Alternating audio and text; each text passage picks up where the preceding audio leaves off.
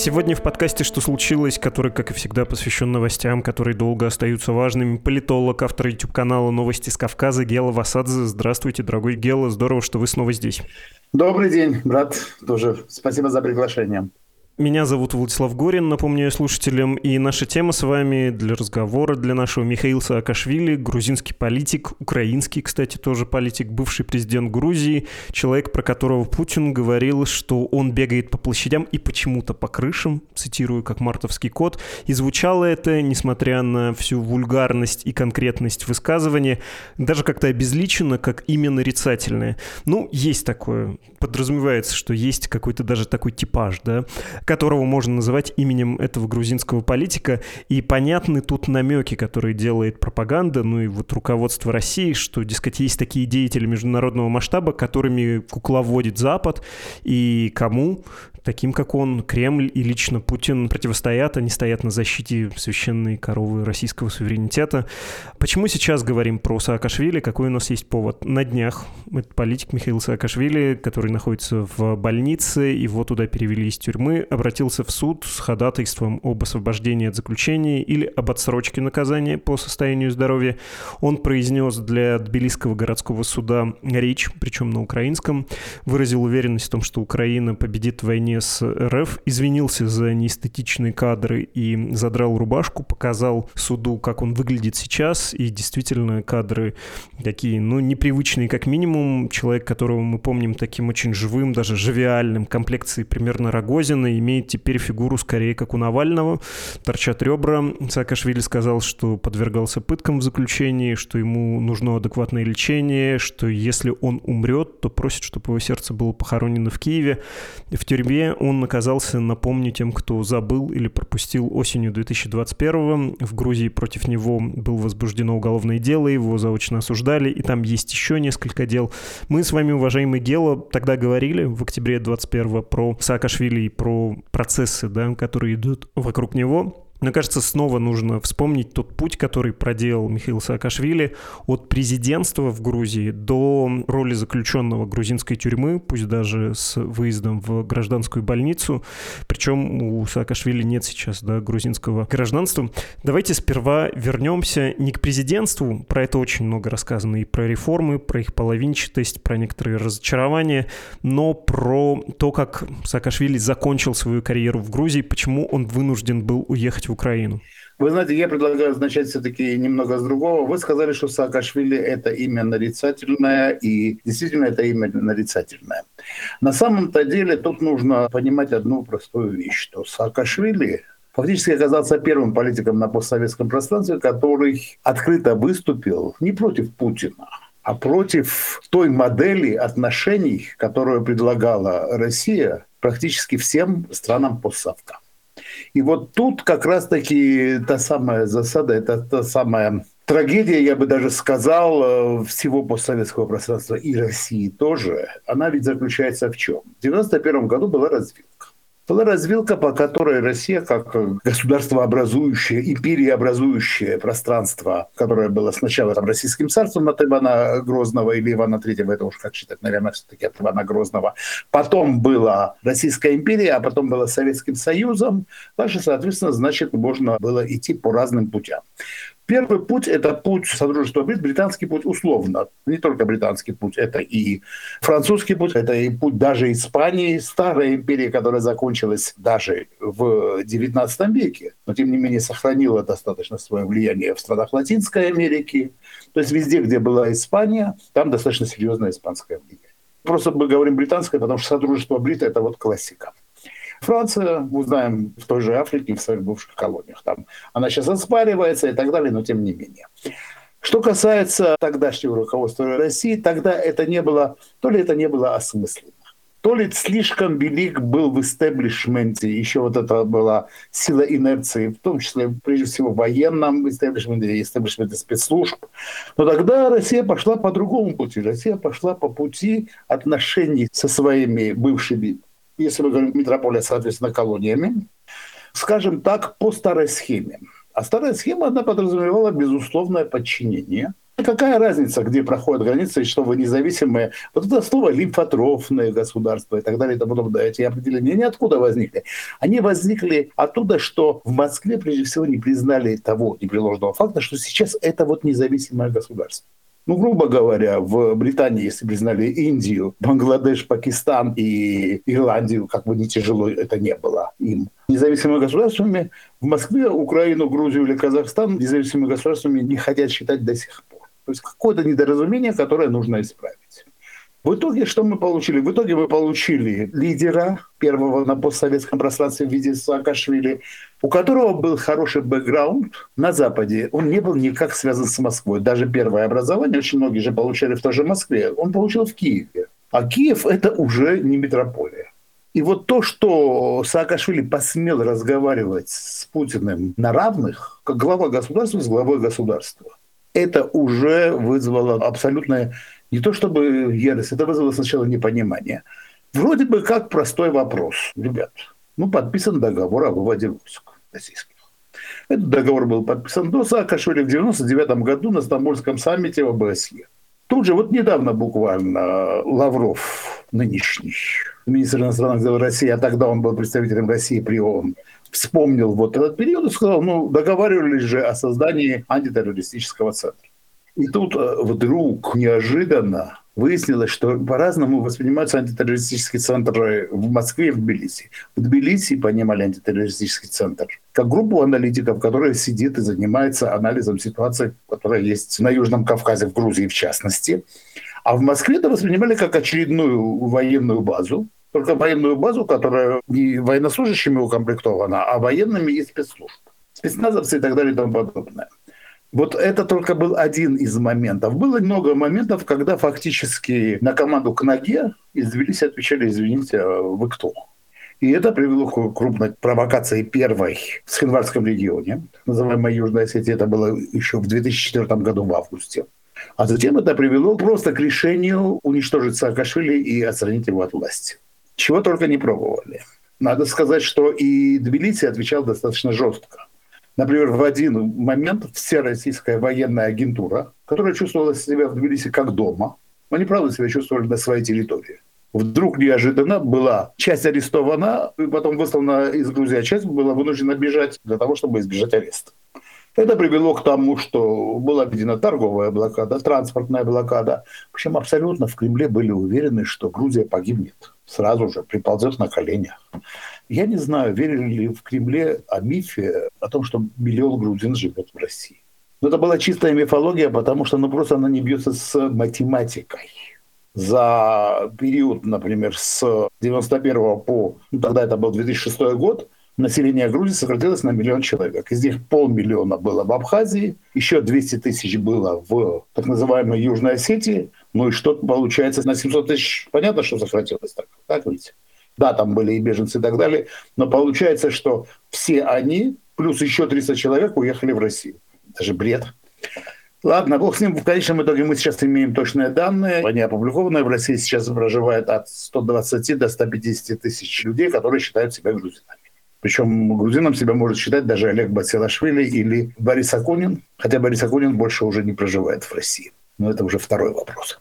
Так вот, в итоге цель уничтожить Саакашвили, там была такая, мы вышли миллион, миллион приедет в Тбилиси, такая идея была, и свергнуть Саакашвили. Из миллиона удалось выловить 3000 человек, причем три человека погибли при ну, абсолютно скотских условиях э, депортации на транспортных самолетах, а до этого их держали в душегубках. Там были просто сердечные приступы. Э, от сердца погибли люди. И, значит, соответственно, ничего не получилось. Дальше взорвали трубу газовую. В Грузии там получалось 100% газа от России, взорвали трубу на территории Северной Осетии и сказали, ну мы не знаем, кто взорвал. В итоге Грузия осталась без газа зимой. Это было январь 2007 года. Но Грузия очень быстро пожала плечами и переключилась полностью на азербайджанский газ. За вот те месяцы торговой блокады и экономической блокады рост экономики Грузии составил двузначный процент. 12-15% росла экономика, что в принципе считается, я не знаю, насколько это правомерно называть экономическим чудом, но в общем-то да, это было чудо. Там были еще построены государственные институты, конечно, сбор налогов и так далее, но это про реформу мы уже договорились, что не говорим, потому что знаем, что там было. Ну вот такая примерно ситуация. Понятно, что Путин был в ярости, он пообещал повесить Саакашвили за яйца. Это прямая речь. Последним доводом Путина было вторжение и просто военным путем свержут Саакашвили, но и тут не получилось. Потому что, стоя фактически у ворот Тбилиси, сначала прилетели президенты Украины, Балтии и Польши, и в ту ночь не было штурма. А на следующий вечер США начали военно-гуманитарную операцию, и просто-напросто была прямая угроза столкновения с американцами. На что тогда Путин не пошел. Пришлось отползать, но, правда, при этом сразу же нарушать соглашение Медведев, Саакашвили и Саркози, согласно которому российские войска должны были быть выведены из Грузии. Очень просто решили эту проблему, решили признать независимость Абхазии и Искангульского региона, а уже с этими странами заключить договор о размещении военных баз. В итоге, конечно, Саакашвили удалось свалить. Но я скажу так, там подействовало сразу три фактора. Первый фактор – это уже внутреннее недовольство, потому что 9 лет у власти – это много. А 9 лет у власти с э, реформами, когда это фактически стресс для населения, очень тяжелый, это очень много.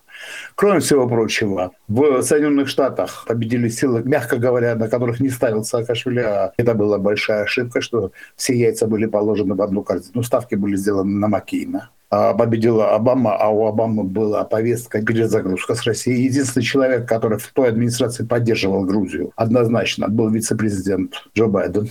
Это единственный был человек, с которым Саакашвили, ну, они называли друг друга друзьями.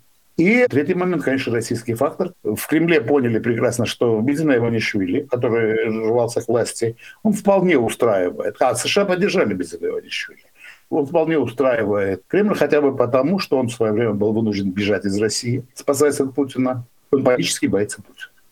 Извините за долгий ответ, но мы пришли к тому, как закончилась эра правления Саакашвили. Он еще оставался год президентом, потому что там были парламентские выборы. И тут тоже, я считаю, была, в общем-то, трагическая судьбоносная ошибка, когда в силу того, что Саакашвили убедили, его окружение убедило, что без него мы все пропадем, а на второй срок он не мог идти. И операцию премии заместителя, типа как это сделал Путин, он не хотел делать. Грузия перешла на парламентскую форму управления. В итоге Саакашвили потерял власть на год раньше, чем должен был. И вот этот год, он тоже был судьбоносным. Когда Саакашвили уезжал из Грузии, у всех возникал вопрос, почему.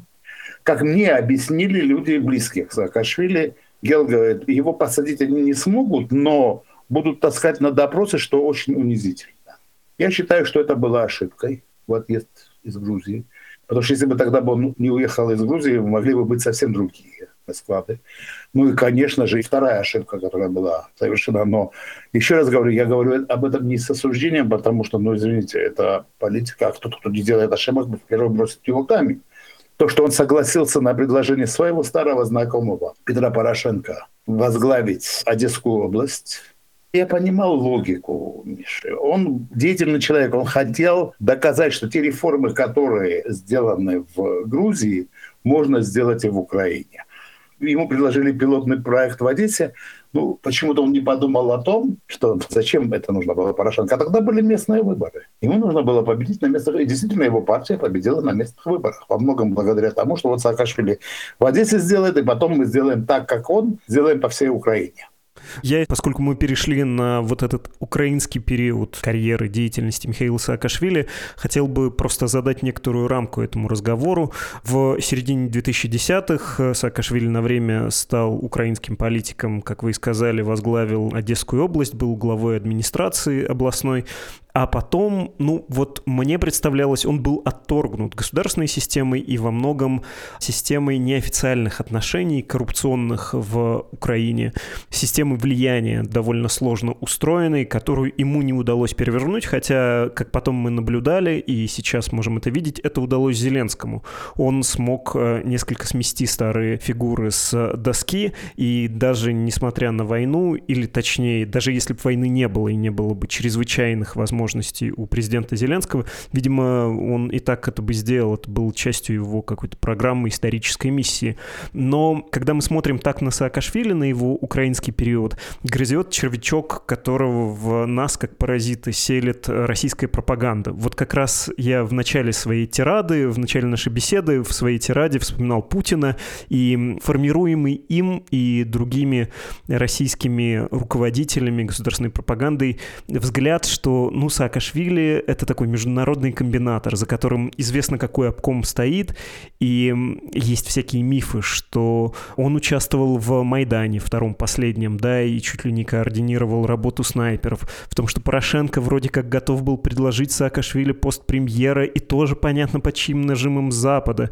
Что вы думаете вот в том числе и про такой, что ли, взгляд, очень мифологизированный, я бы сказал, слишком лестный для мирового правительства. Как мы с вами оба подозреваем, крайне трудно устроить любую тайную деятельность, потому что любую человеческую деятельность трудно устроить.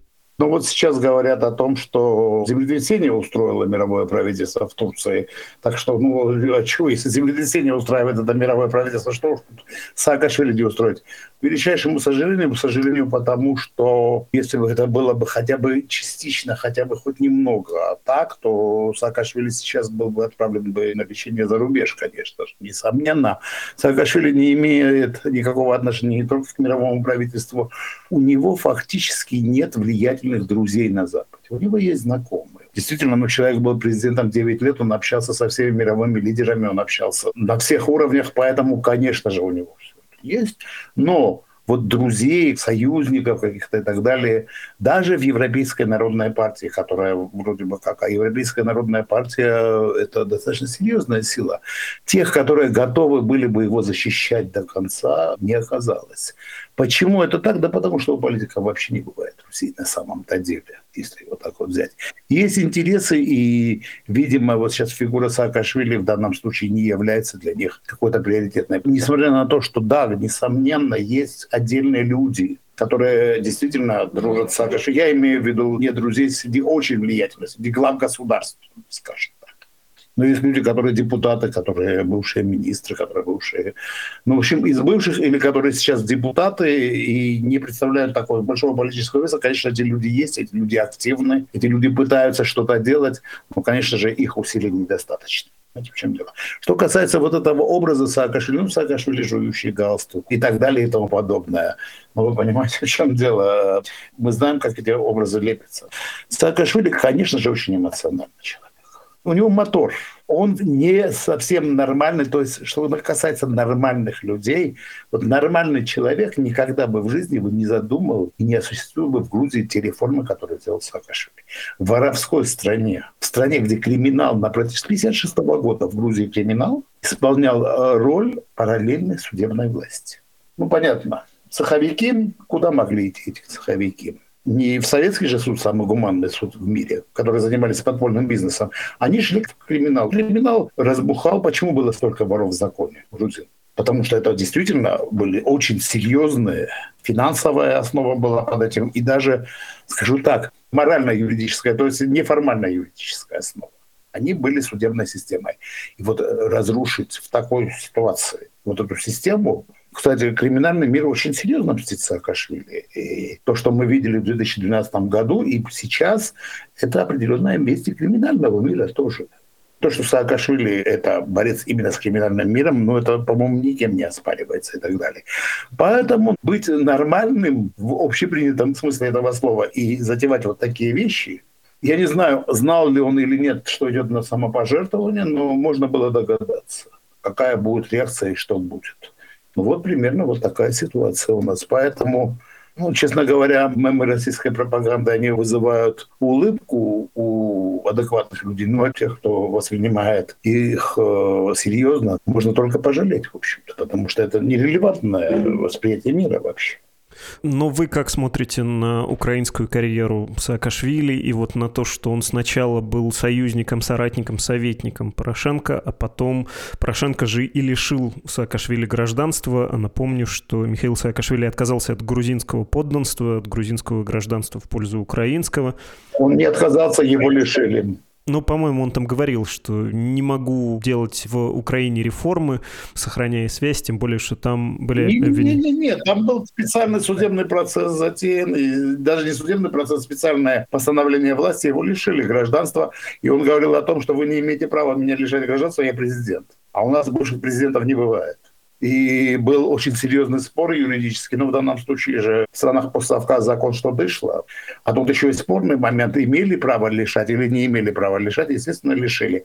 Дело не в этом. Дело в том, я уже сказал, что была ошибкой вообще принимать участие в украинской политике. Я понимаю, что он деятельный человек, я понимаю, что он хотел доказать, может быть, и себе тоже, да и всем окружающим, что успехи в Грузии не были случайностью. Но у Саакашвили был, и друзья ему советовали это, был вариант стать неформальным лидером сопротивления путинскому режиму, внешней агрессии Путина.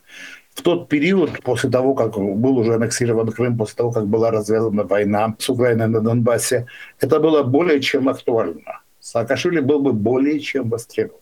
И он бы не замыкался бы на Украине. Речь шла о том, в том числе и в России, что происходит, в том числе и в этом. Поэтому у Саакашвили были все возможности для того, чтобы обвести свою новую роль, причем она была бы очень серьезной. Но вместо этого вот он согласился на предложение Порошенко. А что касается дальше, дальше вопрос не в амбициях даже Саакашвили. Многие говорят, вот ему не дали то, что обещали премьерство, и поэтому он рассорился с Порошенко. Нет. Дело в том, что вопрос в чем? Была альтернатива. Или он становится интегральной частью той коррупционной системы, которая существует. Да, это были бы хорошие деньги, но в данном случае это была бы полная дискредитация его как даже не политика, а фигура в истории, в общем-то. Или он идет на конфронтацию с э, Порошенко и вообще со всеми остальными. Очень долго он пытался каким-то образом убедить Порошенко. Не знаю, что этом было больше, наивности или же какой-то веры в то, что все-таки как-то можно вырулить из этой ситуации. Ну а когда ситуация стала понятно безвыходной, тут тоже была развилка. Была развилка просто уйти и ничего не говорить, уехать. Он мог уехать в любую страну, в том числе и в Соединенные Штаты, и преподавать там в родном ему Колумбийском университете. Но понятно, что если бы это было так, тогда бы фактически он не был бы Саакашвили, он не был бы борцом. В данном случае он начал уже бороться, в одиночку, кстати, начал бороться уже с Порошенко, и это вызвало очень много вопросов, потому что, ну, понятно было, что в этой борьбе он обречен. Очень много фриков вокруг него возникло очень много людей с сомнительной репутацией пыталось использовать его. Итогом было то, что уже после того, как пришел к власти президент Зеленский, тоже много разговоров было, но, в принципе, Зеленский прекрасно понимал несоответствие фигуры Саакашвили украинским реалиям. Поэтому у него было то направление, которое было. Это была фактически неправительственная организация, ну да, с участием государства, антикоррупционный центр, который, опять-таки, был одним из винтиков той системы, которая должна была полностью победить вот эту коррупционную систему, которая существовала в Украине. Она очень серьезная. Я, кстати, не согласен с вами, что Зеленскому уже это удалось. Нет, пока не удалось. И это будет еще очень долгий и тяжелый процесс борьбы. В чем я, конечно же, ему желаю успеха. Ну, я говорил скорее о порядках, которые действовали большую часть независимости Украины, вот этой вот последней, собственно, постсоветской. И Зеленский, несомненно, олицетворяет собой смену элиты, смену порядков. А про Саакашвили мне всегда казалось, что у них не сложилось, и Саакашвили вынужден был вернуться, ну, потому что не может быть на небе двух солнц, и не может быть в одной стране двух политиков, которые говорят, что мы вот это болото сейчас осушим, потому что это подразумевает э, какую-то вот такую трикстерскую функцию, да, разрушение прежнего порядка, и все-таки человек с таким образом, с такими полномочиями может быть один. Зачем Саакашвили, если есть Зеленский? А не, ну Саакашвили, я думаю, у них сложилось, потому что Саакашвили прекрасно понимал. И, кстати, очень многие, даже наши, на меня обижались в свое время. В 2014-2015 году у меня были такие марафоны, тогда еще не было включения, но я периодически, когда приезжал в Киев, это было очень нескромно с моей стороны, говорили, но мне разрывали телеканалы как раз когда была тема Саакашвили, реформы и так далее, что да, давайте поговорим про это. И я всегда говорил одно и то же, ребята, почему Саакашвили? Вам нужен свой Саакашвили. В Украине должен быть свой Саакашвили. И Миша это не мог не понимать что в Украине должен быть свой Саакашвили. В свое время, еще во время ЖЖ, я написал пост, который тоже не был э, понят большинством публики, когда я сказал, что самое лучшее, что может сейчас сделать Саакашвили, это было где-то 2009, это уже было после войны, самое лучшее, что может сейчас сделать Саакашвили, это привести сюда Ли Куан Ю, довелись и посадить у себя в кабинете и заваривать ему чай. И спрашивать ему, что делать. Вот э, Зеленский, да, мог бы заваривать чай или кофе Саакашвили и спрашивать у него, что делать. Но делать пришлось бы Зеленскому. Ровно так же, как и если бы Саакашвили привез бы Ли Куан Ю, делать пришлось бы все равно Саакашвили. И это абсолютно очевидная же штука. Ну, вопрос не столько квалификации, сколько политического лидерства. Это довольно тонкая манера. Нужно это еще и людям рассказывать. Дело не в квалификации. Дело в том, что всегда лидер оказывается на развилке. Вот Ли Куан Ю удалось посадить пять своих близких друзей. Саакашвили не сделал этого. Я почему про Ли Куан Ю-то вспомнил тогда? Почему я написал? Что делает сегодня Зеленский? Посадит он своих пять близких друзей или не посадит? Ну, не в прямом смысле этого слова. Но сейчас война. Что будет после войны? Я еще раз говорю, я от всей души больше всего я желаю сейчас успеха Зеленского, потому что от успеха Зеленского сегодня зависит успех всех нас без исключения, всего постсовка, включая Россию. Но как оно будет и что, ну не знаю. Дай-то Бог, чтобы получилось. Но Саакашвили в данном случае мог играть роль э, даже не ледокола революции он э, мог играть роль действительно вот такого умудренного уже опытом человека, который доступил на много грабель. И, значит, соответственно, знает, где эти грабли лежат. И предупреждать, что, ребят, вот тут грабли, не надо на них наступать. Я наступил уже такую себе шишку набил, что до сих пор болит. Ну вот я же говорю, я сейчас рисую идеальный мир. Такого идеального мира не существует. Что касается приезда Саакашвили сюда, я долго думал об этом, и, честно говоря, я не верю вообще в теорию заговоров. Но у меня просто нет других вариантов, кроме как достаточно добротная операция российской спецслужб. Потому что нужно хорошо понимать такую вещь. Здесь его приезда не хотел никто, кроме фанатично преданных ему группы сторонников, которые тоже до конца, честно говоря, даже когда я с ними разговаривал, они тоже до конца не могли мне ответить, хотят ли они, чтобы сейчас Миша приехал или нет. В 2020 году, если бы это было, тогда бы я бы это понял. Тогда была ситуация 50 на 50, тогда была очень напряженная политическая ситуация, тогда был тяжелейший кризис власти, и, может быть, приезд Саакашвили тогда бы мог бы что-то изменить.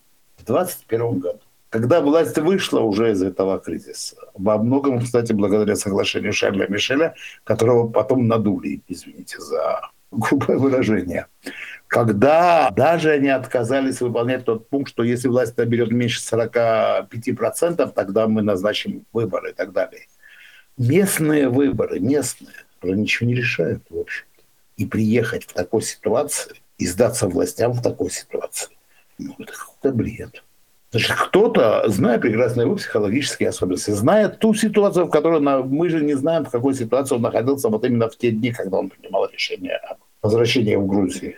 Что там было, как там было. Но вопрос следующий, а зачем это российским властям? Важный вопрос. А тут тоже все просто на самом-то деле.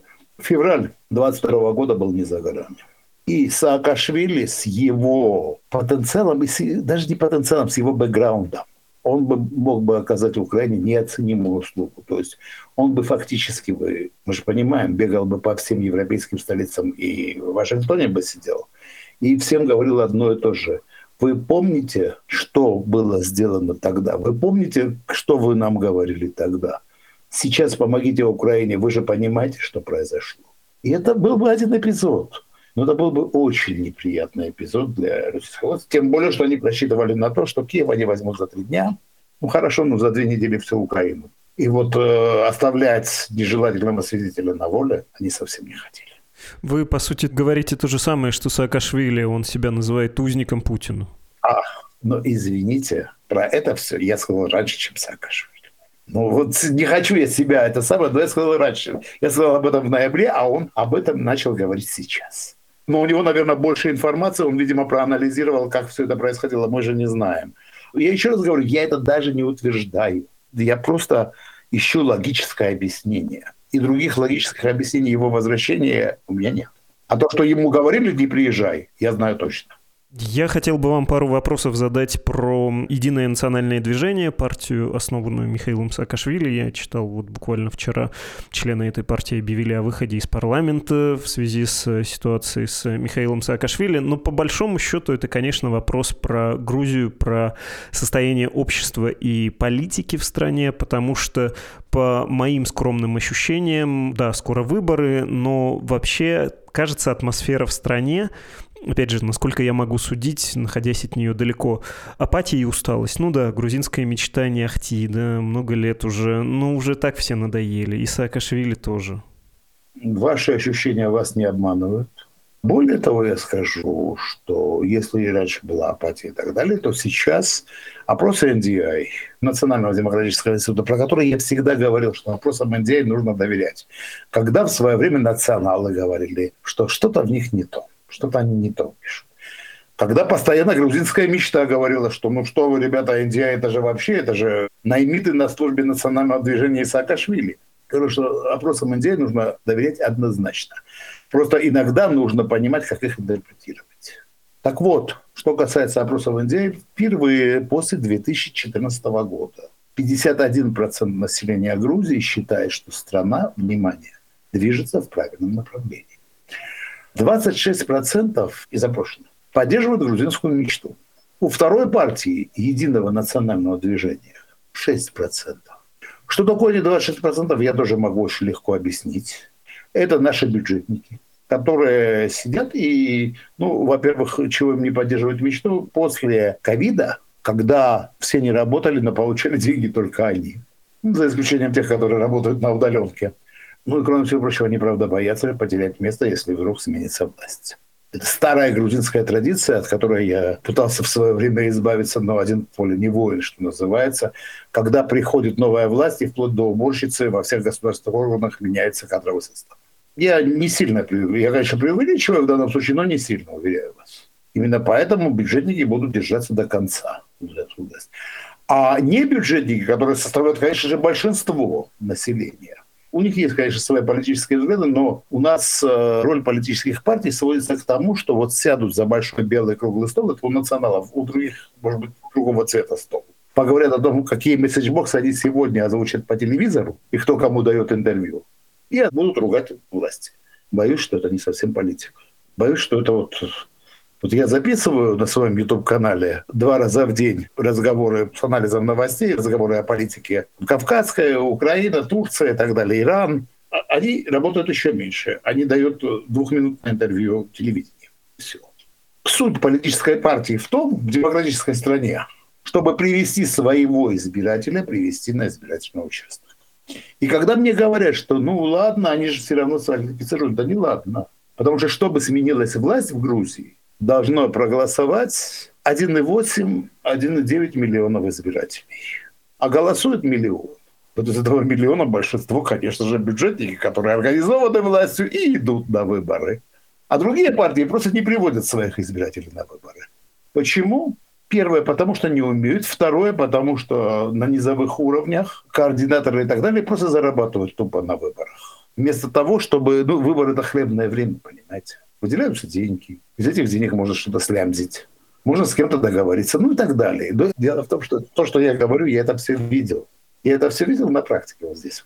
Мало того, я это видел и в других странах. Вернее, в других странах не столько видел, сколько слышал, мне рассказывали. Пославка я имею. Поэтому, ну, скажу так. Вот такая вот печальная у нас ситуация. Что касается ЕНД. Конечно, эта махина большая достаточно, со своей инфраструктурой, со своими деньгами и так далее.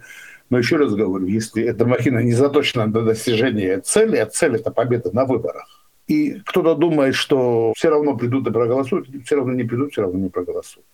В 2020 году рейтинг ЕНД составлял 20%. Сегодня 6%. Делаем выводы.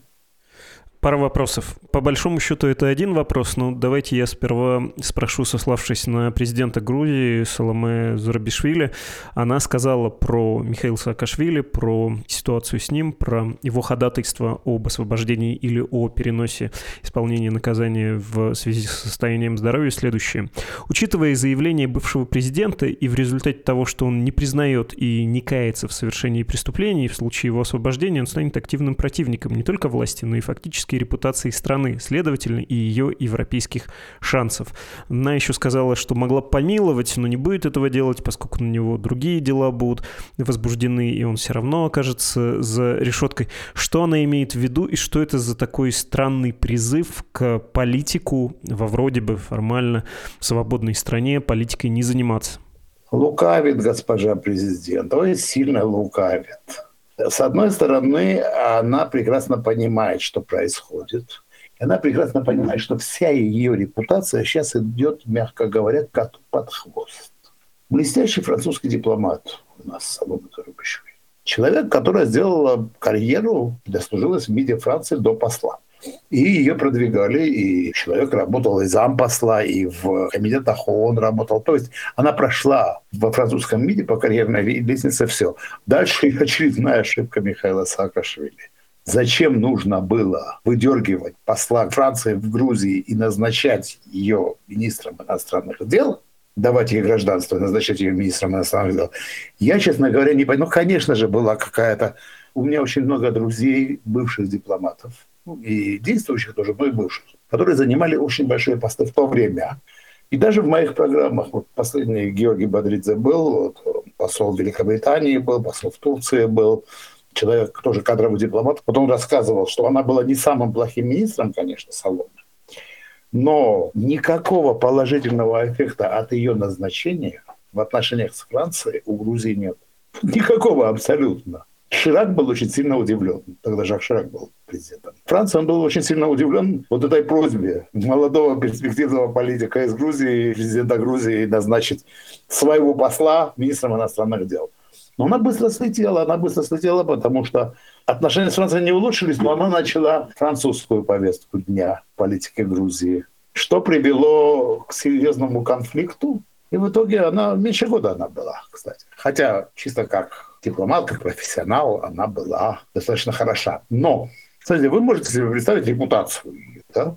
В конечном итоге гражданка Франции стала президентом Грузии. Ну, французы, они же падкие достаточно на такие вещи. То есть, ну, им это приятно. И тут она теряет свою репутацию. Она теряет свою репутацию в высшем свете Франции. И в дипломатическом высшем свете. Ее это там знает. И вот тут она пытается оправдаться – Оправдание слабенькое.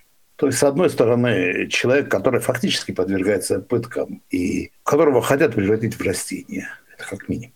А с другой стороны, разговоры о том, что ну, у него же все равно еще есть уголовные дела, и если я их по этим уголовным делам помилую, то у него еще будут, и тем более там на евроинтеграции это плохо отразится. Да, господи, ты боже мой, а как сейчас отражается ситуация с Саакашвили на евроинтеграции сейчас? Как отражается, она не хочет посмотреть?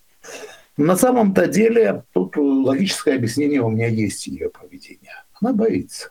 Она боится, потому что прекрасно понимает, что власть натравит на нее отдельные группы, которые, ну, как бы не любят Саакашвили, которые штатно не любят Саакашвили.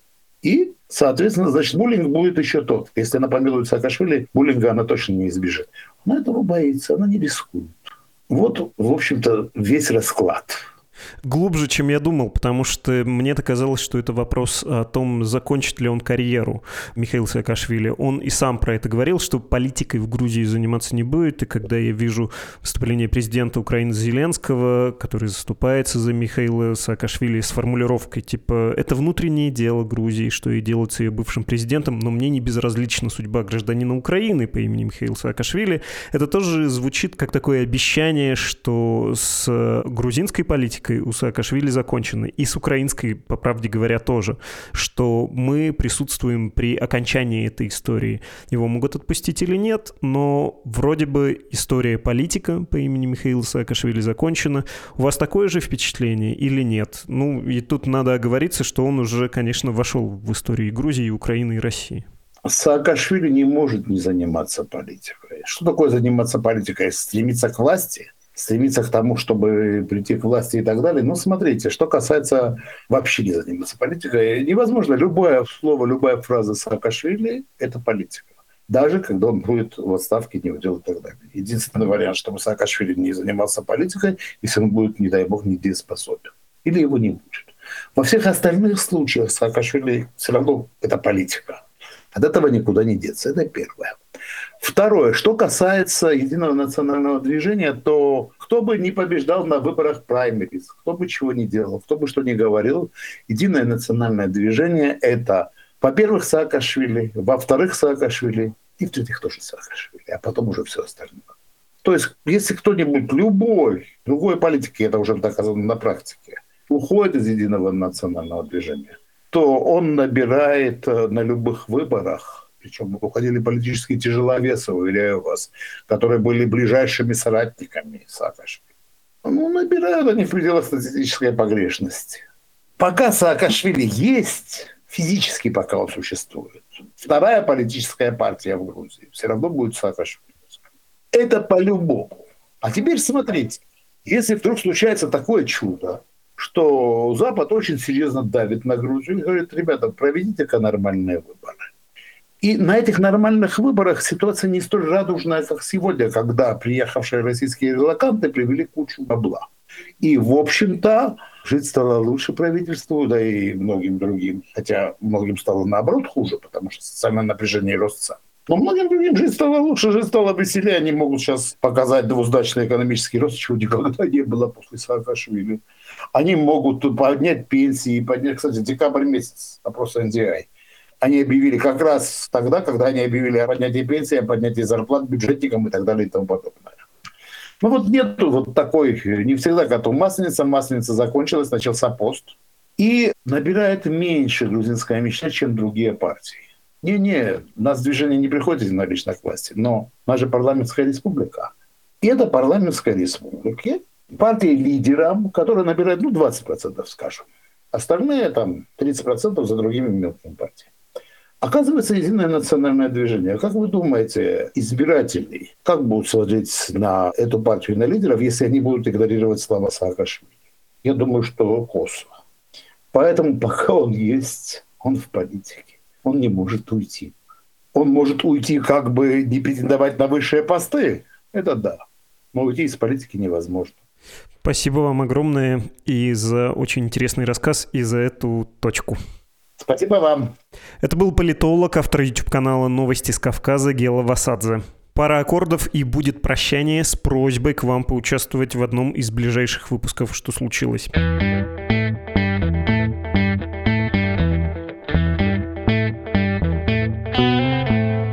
Обещанный призыв «Примите участие в эпизоде нашего подкаста, чтобы он стал совсем уж нашим, общим». До 23 часов 59 минут, то есть почти до полуночи, 10 февраля, до конца этой рабочей недели мы принимаем ваши письма к годовщине войны для выпуска, собственно, они об этой годовщине. Вот правило. Первое. Оцените, не представляет ли общение с «Медузой» для вас опасности. Наше издание объявлено в Российской Федерации нежелательной организацией. Участие в деятельности таких организаций преследует преследуются, есть и административные меры, и при желании карающего уголовные, и крайне важно об этом помнить. Второе правило пацифистского нашего клуба, точно не бойцовского, напишите два небольших абзаца. Первый о том, как вы встретили 24 февраля 2022 года, и второй абзац, как война поменяла вашу жизнь за этот год. Еще пара просьб. Не забудьте подписаться, даже если это псевдоним, а еще укажите, готовы ли вы, учитывая риски, поговорить с нами устно, собственно, для подкаста, для эпизода.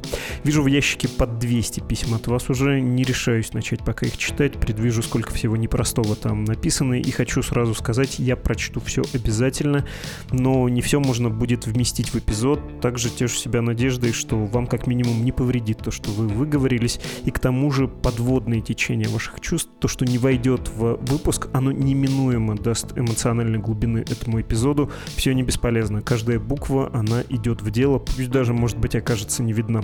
Ящик для ваших посланий подкаст собакамедуза.io. И извините, что о земном, на что живет Медуза, надо ответить на вопрос. На ваше пожертвование все еще. Где-то недавно было в новостях, что один высокопоставленный европейский чиновник сказал, мол, мы, ЕС, поддерживаем независимую российскую прессу. Ага, раскрыл, что содержат нас и таких же других беглецов, наймитов, показавших своих истинных хозяев.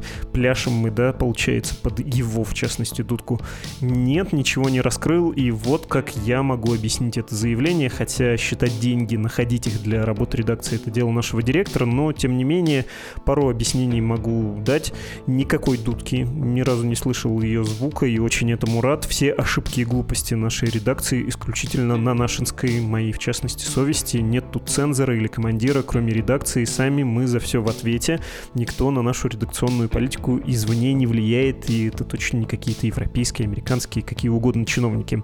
И политика издания состоит в том, что да, средства можно привлекать от фондов, но безусловно нейтральные средства на поддержку свободной прессы, а не такие деньги, которые подразумевают вторжение в редакционную политику жертвователя. Это раз. Два. Если есть какая-то помощь от фондов, от вот чиновников, можно ли вам, слушателям и читателям, не скидываться на работу Медузы? Шикарно живет Медуза, вот еще. Можно, конечно, не скидываться, кто вас заставляет, но имейте в виду, средства фондов, гранты — это далеко не самая большая часть средств, на которые редакции существуют. А самая большая — это, собственно, донаты, пожертвования. На них, несмотря на то, что система вашей поддержки была разрушена из-за того, что невозможно из-за решения платежных систем отправить деньги из России, ну и вот теперь есть статус нежелательности. Ну так вот, даже в таких условиях эта возрождающаяся система пожертвований все равно приносит большую часть доходов редакции, и это то самое топливо, на котором моторчик Медузы работает, и за счет чего все издание едет, будем надеяться, вперед. С вами лично или без вас Медуза живет и продолжительное время вынуждена будет жить за счет аудитории, за счет других наших слушателей и читателей, за счет наших жертвователей, в том числе за счет тех, кто читает издание по-английски. И без пожертвований англоязычной, русскоязычной аудитории Медуза существовать не сможет. Пока модель такая. Вот так не дежурно, подробно решил сегодня напомнить о страницах, через которые можно стать нашим жертвователем. Надеюсь, это сподвигнет колеблющихся, тех, кто до сих пор сомневается, давать, не давать деньги. Давайте, пригодится, пойдет в дело и действительно необходимо. Нет никакого Санты или сатаны, который давал бы нам кровавые или наоборот очень чистые, крайне либеральные деньги. Нашим волшебником или волшебницей можете стать только вы. Такая вот бытовая магия. Если мне удалось поколебать ваши сомнения, и вы решили все-таки отправить нам средства, заходите на страницы support.meduza.io или save.meduza.io по второму из названных адресов страницы по-английски, и ее можно, кстати, посоветовать каким-нибудь вашим англоговорящим коллегам. Лучше меньше, но повторяющийся платеж, не разовый. И лучше никакого платежа, чем пожертвование, которое может вам повредить ввиду статуса нежелательной организации, присвоенного «Медузе», столь необоснованно и антиконституционно.